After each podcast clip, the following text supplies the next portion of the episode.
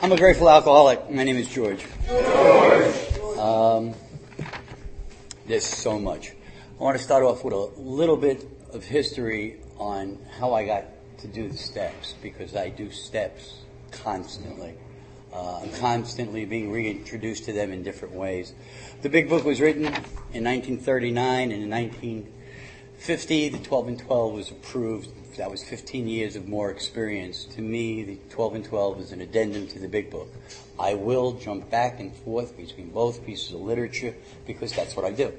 Uh, it's my experience, and that's how I've been given the steps, and that's how I believe this, I was introduced to those steps, and that's how I've learned to apply the steps.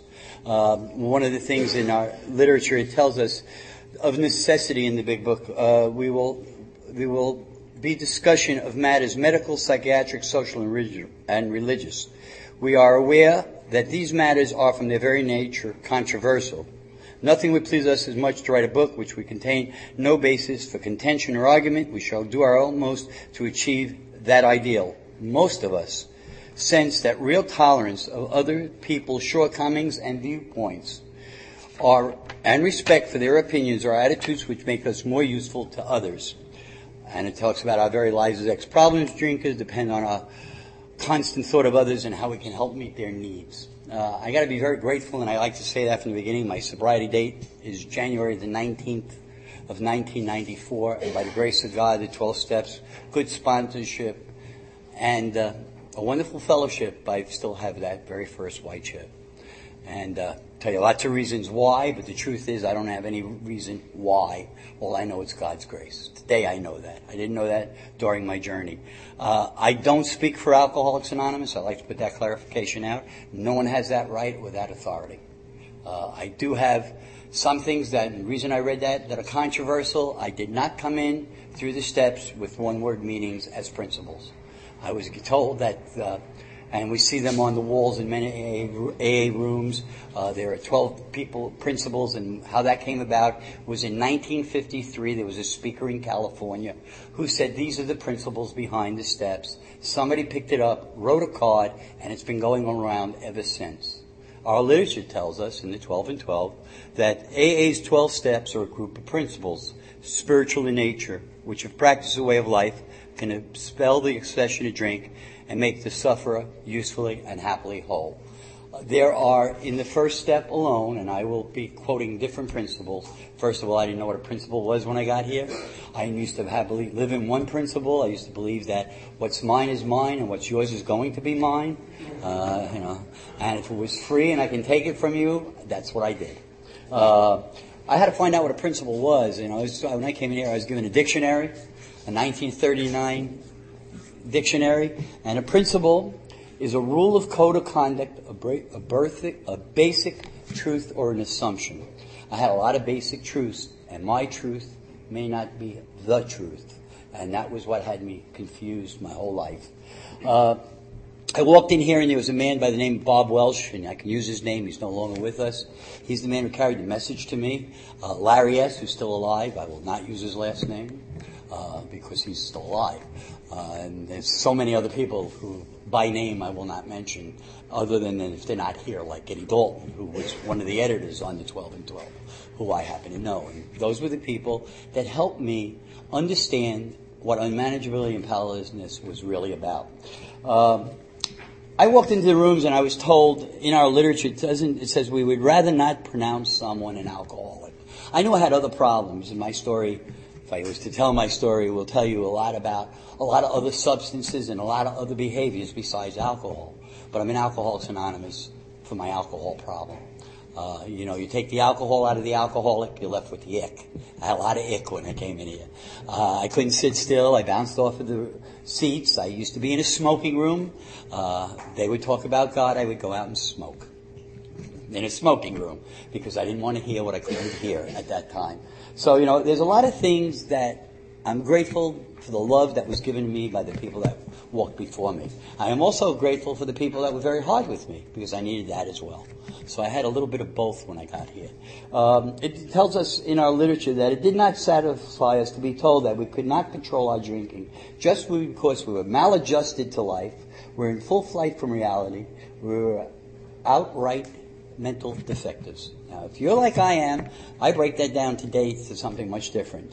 I have a warped perception, I have faulty judgment, and I have lack of awareness. That's how I walked in these rooms. And I was blaming everybody else for everything I thought was wrong with me. Uh, I started drinking at the age of seven. And uh, I didn't believe I was an alcoholic. I knew I had a drug problem. I knew I had a wife problem. I knew I had a job problem. I had a problem with the state of New York. I had a problem with the state of Pennsylvania. You know, I hear people say they come in the rooms and they break, they broke out in handcuffs. I used to say I break out in spots. New York, Chicago, California. Never knew where you'd find me once you put a drink in me.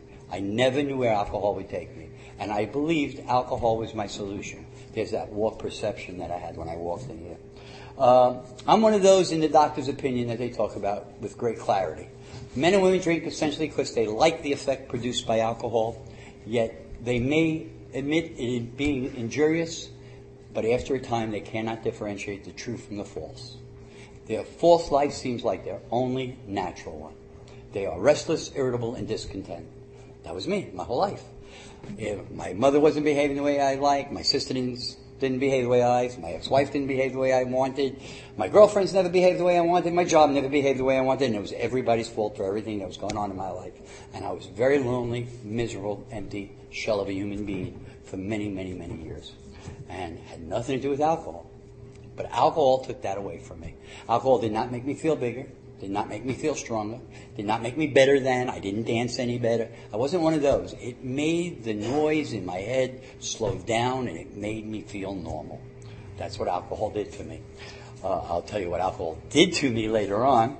Uh, you know, and I get to this point of being restless, irritable, and discontent, and a little further on, in our big book, much late further on, uh, it talks about the hideous four horsemen, uh, which is something that I was very familiar with terror, bewilderment, frustration, and despair.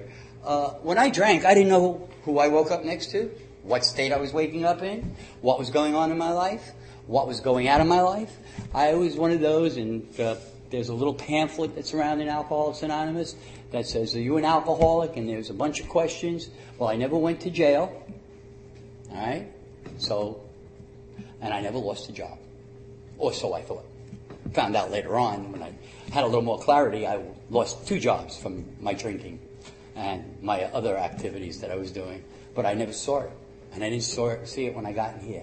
And I came into the rooms of Alcoholics Anonymous believing that I was okay and you guys were really messed up. And what was I doing in a room with, and when I got here, I guess uh, I was 44 years old when I walked into the rooms of Alcoholics Anonymous. And uh, the people were a lot older than I am and uh, they were happy. And I just did not believe they were not drinking after the meetings. They were just too happy. And uh, I used to follow them to Denny's. I won't tell you what room I came in, but I used to go to Denny's and they used to have coffee. And I used to sneak out behind them and follow them to Denny's. And one day they sat me down and invited me over to have coffee with them.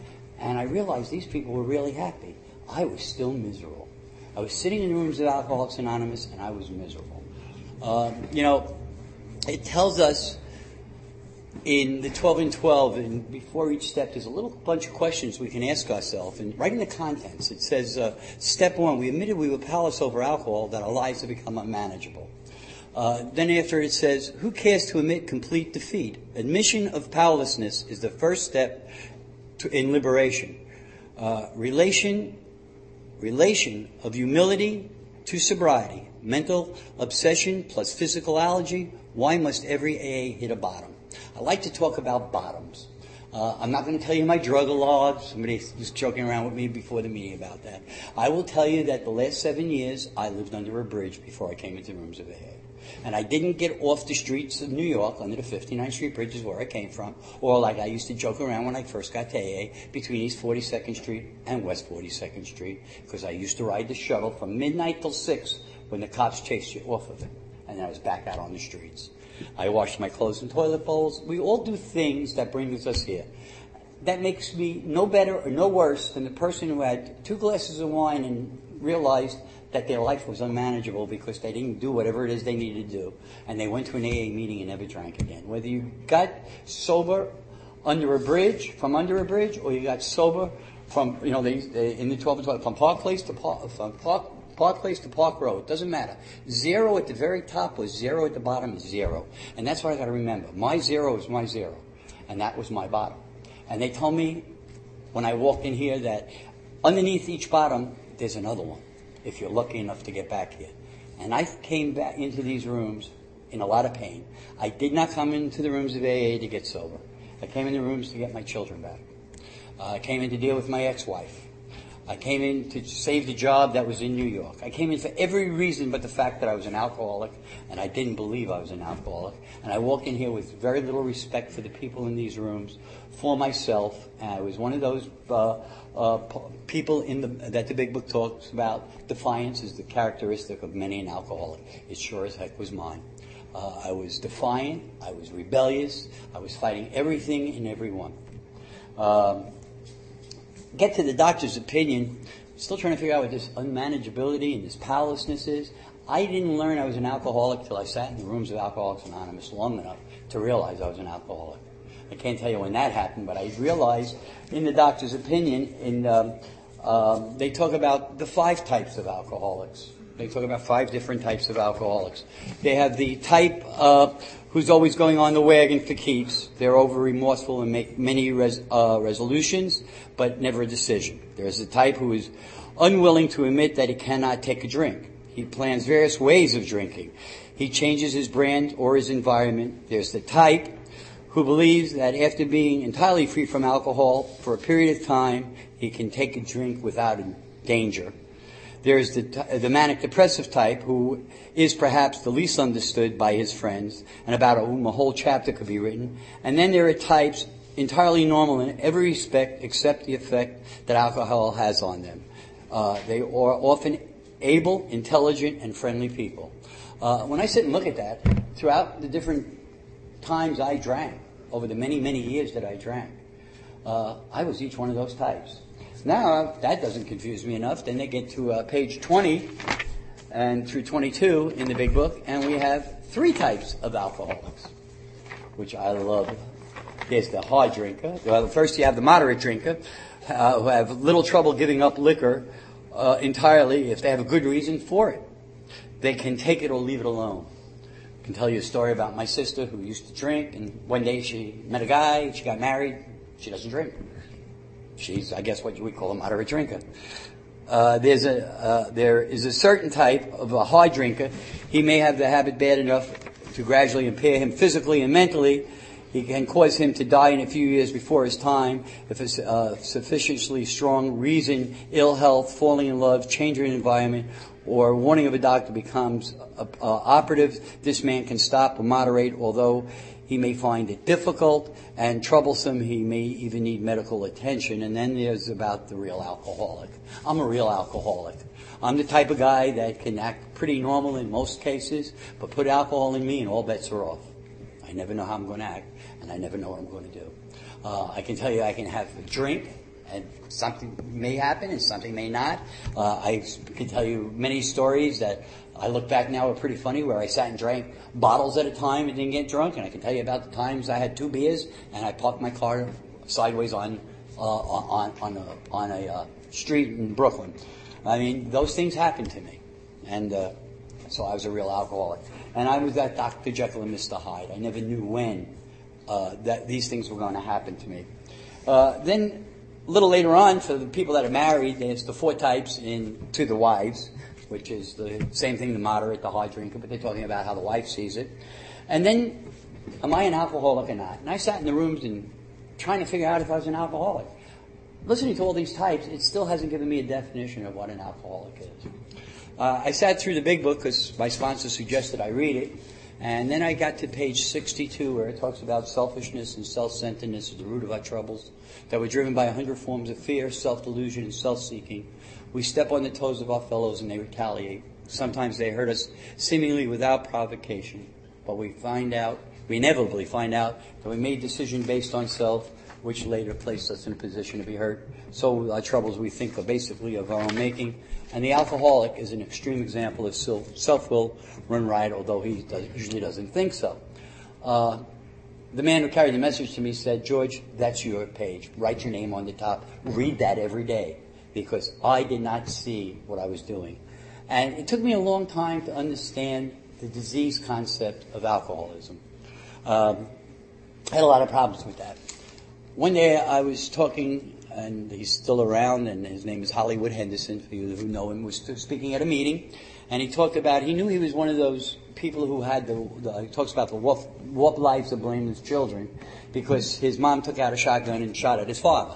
And uh, he told that story at a men's meeting that I was at. I was about a year sober, and uh, went through my steps, thought I knew AA real good, and uh, said to him, uh, "Where's that in the book?" Because I was always told if somebody says it's in the book, ask them to please show it to you. And I went over to him, and uh, he showed it to me, and I sat there and argued with him for about a half hour that it wasn't in my big book. And he suggested that I go home and read it and call him the next day. And uh, I went home and read it. Not only did I have it highlighted, I had it underlined, and I still didn't see it. And I started understanding the illness. Even though I was here, and even though I didn't drink, I was still miserable because I really did not know what surrender was about yet. Uh, you know, I got to that point where we talk about the illness, and I started understanding the orbit of the alcoholic. We don't talk a lot about that in AA. I wish we did more. Uh, the orbit of the alcoholic, it talks about the illness, how it affects those about us, the way no other human sickness can. If someone had cancer, we're all sorry for him, but not so with the alcoholic illness. For with it goes the annihilation of all things worthwhile in life. Uh, and, and, it goes on to say it engulfs all whose lives touch the sufferers. It brings misunderstanding, fast resentment, financial insecurity, disgusted wives and employers, warped lives of blameless children. Anyone can increase in the list. And Bill Wilson is very smart because he knows us pretty well. And when he has a thought, he doesn't say it once, he says it twice, and sometimes he says it a lot more than that. Uh, but a little further on in the book, he tells us in uh, the alcoholic is a tornado running, roaring his way through the lives of others. Hearts are broken, sweet relationships are dead, affections have been uprooted, selfish and inconsiderate habits have kept the home in tor- turmoil. We feel the man is unthinking when he says sobriety's enough. That was my big thing. I stopped drinking. Why can't I speak to my kids? Why isn't my ex-wife talking to me? Why isn't my job want me back and offering me a raise? You know, all the insanity of what was going on. I like to tell stories about my unmanageability my first year. Uh, I could not go to a, uh, into a movie theater for my first year and a half. I worked in movie theaters, and I knew the guy up in the projection booth was getting high or drinking. I didn't go into a bowling alley till I had about eight months, and I definitely couldn't go to a uh, pool because I did all my drinking in there. And uh, that's my warped perception of what was really going on in my life. And I, when I finally got brave enough to do those things, I did them with a group of people in AA. And that's where the fellowship came in. But I remember my first Christmas, and I went over to my uh, mom's house, and I walked into the bathroom because I had to go, and I went with another alcoholic, and I opened up the medicine chest, and there was a whole bunch of medications, and I looked at them, and I looked at every bottle, and knew what they were, and counted the number of pills in there, and put them back. Then I walked into the kitchen and picked up a bottle of uh, of, of alcohol and said to my mother, "Oh, I don't do this anymore." You know, and I put it down and I went home and I called my sponsor. I was real proud of myself and said, "You know, hey, da da da." And my sponsor said, "George, why don't you just go out over to the pawn shop, buy yourself a gun, buy one bullet, put it in there, spin it, and put it against your head. You're playing Russian roulette." I had no idea what I was doing, how I was fighting with myself for a pat on the back for something that I shouldn't have done in the first place. And, and, and that's what his sponsorship gave me, and I'm real grateful for that. Uh, you know, it says in our literature, you know, that we've warped our minds into such an obsession for destructive drinking that only an act of providence can remove it from us. Uh, I was so destructive, not only in my drinking, my thinking, my actions, my behaviors, for so many years, that's what was normal. I lived on the streets. When I got here, I could not understand how to make a bed. I had to be retaught how to make a bed. I couldn't read my first six months in recovery uh, because my head was so messed up. I was so busy. Uh, it tells, it says, we know that little good comes to any alcoholic who joins AA unless he first accepted his devastating weakness and all its consequences. Some of the consequences I like to talk about. The reason my children aren't in my life is a direct result of my alcoholism. The reason I ended up with hepatitis C is a direct result of my alcoholism. Uh, the reason that uh, my job didn't want me back is a direct result of my alcoholism. And the list goes on and on and on and on. I didn't speak to my family for my first two years of recovery. I made my amends. I couldn't be around my sister. My mom forgave me. You know, uh, there was a lot of damage that I created. And it is a direct result of my alcoholism. But uh, as I stayed here a while, talking about that first step, there's a lot of things that I would have still done, whether I was drinking or not, because I didn't have a design for living. And that's what this program has given me in that first step. And by making that surrender and trusting someone else, uh, I started getting a design for living. Uh, you know, Bill's story, it says, in page five, it says, liquor ceased to be a luxury. And then a little later on, it says, gradually things got worse. Shortly afterward, I was drunk again. That was me, over and over again. You know, and uh, we read more about alcoholism on page 30.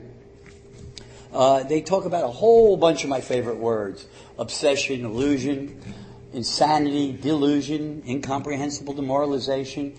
And then on the next page, it talks about all the different ways we try drinking in the morning, only drinking wine, switching from one thing to another, taking a trip, not taking a trip. Uh, those ideas had to be smashed. And that's what I lived in, those old ideas. So I had reservations, so I didn't know how to surrender. Uh, my surrender did not come easily. I thought if I got my kids back, I would be okay. I thought if my wife would let me talk to them, I would be okay. I thought if my job would call me back, I'd be okay. I was working uh, in a little restaurant for two dollars and eleven cents an hour. I worked uh, for eleven dollars a day when I got sober. Uh, then I worked in another restaurant. Uh, somebody from that restaurant is here tonight. Uh, that I was around for a while, and I was waiting for him to get here. I always told him there was a seat. Eventually, people get here. Some people that are lucky enough. Other people go out and die. And I believed that I was going to die if I drank again. That was the one thing I did believe. Uh, you know, and the things that were going on in my early uh, recovery really goes back to more about alcoholism. Uh, the old pleasures were gone. They were my memories. We could not recapture the great moments of my past. I still was living in the past. And I was worrying about my future. So I could not get into the day. That 24 hour clock was a hard thing for me to do. There was a surrender to the process of that. There was a lot of surrenders. Uh, you know, it talks about until he so humbled himself, his sobriety, if any, will be precarious. Of real happiness he will find none at all. Proved beyond a doubt by the immense experience, this is a fact of AA life. The principle, we shall find no enduring strength until he first admits complete defeat is the main taproot from which the whole society has sprung and flowered. Until I was willing to say that I could not drink safely. Now I can go into an AA meeting and make that admittance that I'm an alcoholic. Knowing it in my head and knowing it in my heart is what got me in AA. I knew it in my head, but I didn't believe it in my heart. Until I can turn that around and get that belief that I knew what I did and what alcohol did to me and what I did to others because of alcohol, until it was in my heart, there was a reservation. Well, I'll tell you, at six months, I walked out of an AA meeting and I was served with papers to give my children up. The reason I came into AA. And at that moment is when I turned around and I said to somebody, I was a little angry and I threw some chairs and said a few things that weren't nice. My language stunk, stunk when I got in here. That was something I had to clean up. And, uh, guy said to me after, uh, his name is Ben Teague. We just finished the traditions. He's, uh, he asked to sit down and talk to me, and he asked me one question. He said, "I got a question for you." I said, "What's that, Ben?" He said, "What kind of custodian were you your children?" I said, "Well, I did this, this, this, and this." And he said, "I didn't ask you what you did. I asked you what kind of custodian you were to your children." And I found out I was an absentee parent. The same thing that I swore I'd never be is what I became. I was not emotionally available for my own children, and I really hurt. And uh, 28 got real for me. That, you know, the big book talks about you stand at the jumping off place. Can't imagine life with or without alcohol. That was the day I stood there. And uh, I made a new, uh, new surrender. And I believe that was my first step right then because I was told after that I had no more excuses not to, to drink anymore. I gave up my last reservation. I came in for my children. They were taken out of my life. If I didn't drink that day, they told me I had no more excuses. Um, We'll talk more about my children as I go through more steps. Uh, it says, um, showing from your own experience how the queer mental conditions surrounding the first drink prevents normal functioning of the willpower. I can tell you that I wanted to drink that day worse than I ever wanted to drink in my life. I wanted to run away. I wanted to stuff every feeling I had. I wanted the pain to be gone. And they told me to embrace that pain and make a surrender. And I surrendered to a sponsor who's made some very simple suggestions. He wanted me to read five pages a day, pray in the morning and at night, ask for help and say thank you, go to a meeting and call him. That's what I did for my first bunch of months. I got into the steps. Uh, after I read the first 164 pages, I sat down with uh, Larry, uh, Larry S., and we did formal steps. I had uh, Bob W., uh, Bob Welsh, who worked with me on a spiritual basis from the day I walked in these rooms. I was his pet project, they used to say. Uh, I've given my children up in recovery. I've come through major illness in recovery. I cut my hand off with a circular saw in 2001 uh, where I lost the ability to work. At six and a half years of sobriety, I was living in a car. Lost a girlfriend, lost a house, lost the ability to work. Didn't know where I was going to be. Uh, a lot of things happened to me in my recovery, but none of them was a good enough excuse to pick up a drink. Uh, you know, so as I got here, you know, in page 142, and this is what Bob did to me, and this is the same place Larry did it to me in.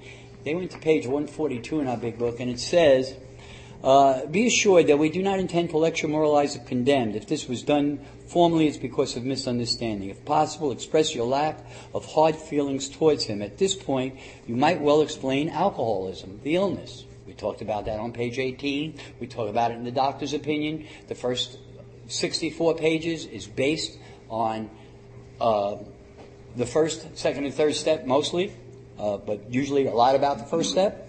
Uh, say you believe he's a gravely ill person with this qualification, being perhaps fatally ill. Uh, does he want to get well, you ask? Be, uh, because many alcoholics being walked and drugged do not want to quit. Does he? I said yes. Will he take every necessary submit, step, submit to do anything to get well forever? I said yes. The man I said it to said, you're full of junk. I cleaned that one up. Uh, and, but I'll work with you anyway. And that forever thing scared the hell out of me. This is not, we, well, I gotta be careful how I say this. This is not a one day at a time program. Uh, it's a lifetime program. We work at it one day at a time though. And that's real important because if I was doing this for one day, why would I stay? I'm here for over 15 years. The reason I stay is because it gave me a new life. It gave me a new way of looking at life. It gave me a life that I can plan a future on. I just don't plan outcomes. Uh, I work at it on a daily basis. He says yes. Does he really mean it? Or down inside, does he think he's fooling you? And after rest and treatment, he, he will be able to get away with a few drinks now and then. We believe a man should be thoroughly probed on these points. Be satisfied he's not deceiving himself or you. Uh, the same questions are asked on page 112, page 90, 116, and 96. They all talk about quitting for good forever, for always. Uh, you know, but we work at it a day at a time. That 24-hour clock was very hard for me to grip. I could not think of three hours when I got here without a drink. I couldn't think of three seconds without a drink or some other nonsense going through my brain. It took me a long time to be able to go a whole day. You know, I remember at 10 months calling my sponsor and saying, I didn't think about drinking today. And he said, good, whatever you did today, do tomorrow. I didn't understand that. But you know what? That's a lot of tomorrows. And I haven't really thought about a drink in a long time. The thought will cross my mind. But I've been given such a wonderful gift of tools through the steps, through sponsorship, and through the fellowship that I know what surrender is. You know, we talk about, I said something about principles when I came in here. I want to end with a bunch of principles that are in the first step, not just honesty, although that's the one we always hear about. In the 12 and 12, you'll hear about defeat and surrender. You'll hear about powerlessness. You'll hear about admittance. You'll hear about sufficiency. You'll hear about your will. Acceptance, humility, strength, happiness, purpose, confidence, conviction, willpower, truth, hopeless, desperate, unmanageable, control, action, confession, restitution, tolerance, meditation, prayer, God, sacrifice, open-mindedness, practice, and honesty. There's a lot of principles that are in that first step. And as we go through these weeks, I'm going to read lots of principles. And when we get to the last step in step 12, there's about 196 positive principles that if I apply in my life, my life becomes good. And that's where I learn about becoming happy, joyous, and free. Uh, thank you for letting me share on step one.